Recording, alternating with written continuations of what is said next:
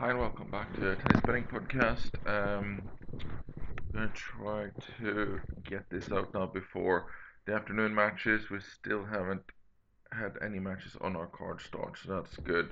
Um, it's taking me a little bit longer than usual here uh, to get stuff done. Um, first, yesterday, which was a really good day, uh, close to 13 units gained there. Uh, big helping hand, obviously. Rinderknech 3.8 plus 280. Uh, we did say it looked a bit odd or weird or whatever I used uh, term I used. Um, why he was that high didn't really make full sense. Um, and he won comfortably, so that was really nice.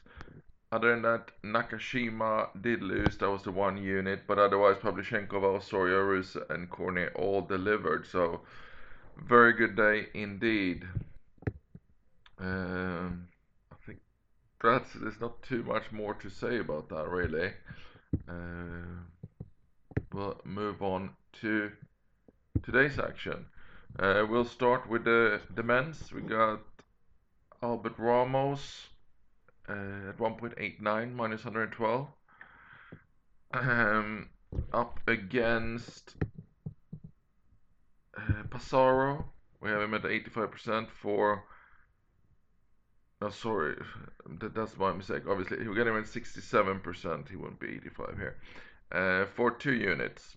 So that's Ramos at two units. We got Moutet next. Uh, up against Mauresson. Uh, very generous odds here, 2.38 if he's up to his sort of regular clay level. Three units on him, we have him at 80% there for for 2.38 plus 138. And then on the women's side, we got two matches as well. First one is Haddad Maia up against Rusa. Uh, we have her for one unit. She's at 1.64 minus 156 at 66%. Also, one more one unit women's match in Petra Martic. She's up against Osorio. Uh, it's a 1.78 minus 128. Just the one unit there. So that sums up today. We got Ramos, Moutet, Maia, and Martic. Uh, no challengers at the moment. I didn't have an opportunity to look at those.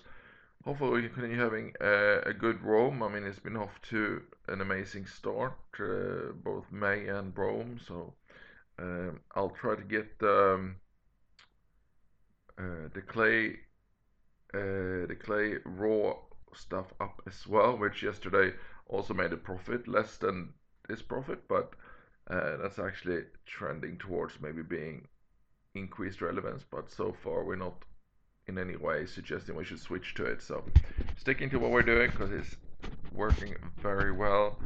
Uh, good luck with any bets you have on. Thanks for listening, uh, and I'll be back tomorrow. Bye bye.